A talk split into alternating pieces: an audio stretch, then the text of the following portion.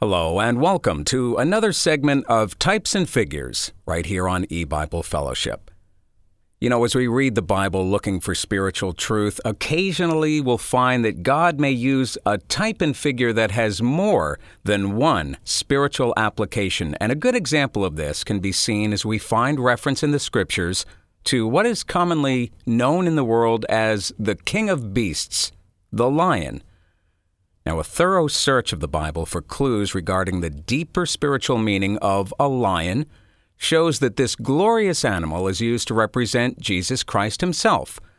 And we read about that in Revelation chapter 5, verse 5.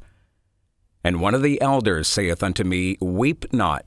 Behold, the lion of the tribe of Judah, the root of David, hath prevailed to open the book and to loose the seven seals thereof.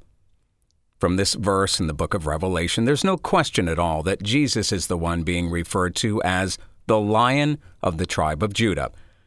This means when we read of a lion in the Bible, we have to stop and ask ourselves the question is this lion that I'm reading about a picture of Christ? But again, as we search the Word of God concerning this word, we discover that there can be another spiritual application.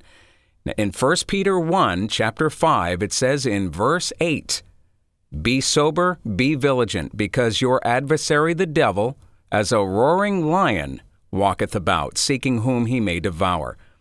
After reading this verse, we see that the lion may also be used as a figure which represents Satan, and that complicates things when coming across the word lion in the Bible. There are at least two possible spiritual meanings. So, when encountering this word in the Bible, we have to ask the question Is the lion in view in this particular verse used as a type of Christ or as a type of Satan? But normally, the context the verse is found in will help to determine which spiritual picture is in view. And you've been listening to another segment of Types and Figures The Lion here on eBible Fellowship. May the Lord continue to open our spiritual understanding of His Word.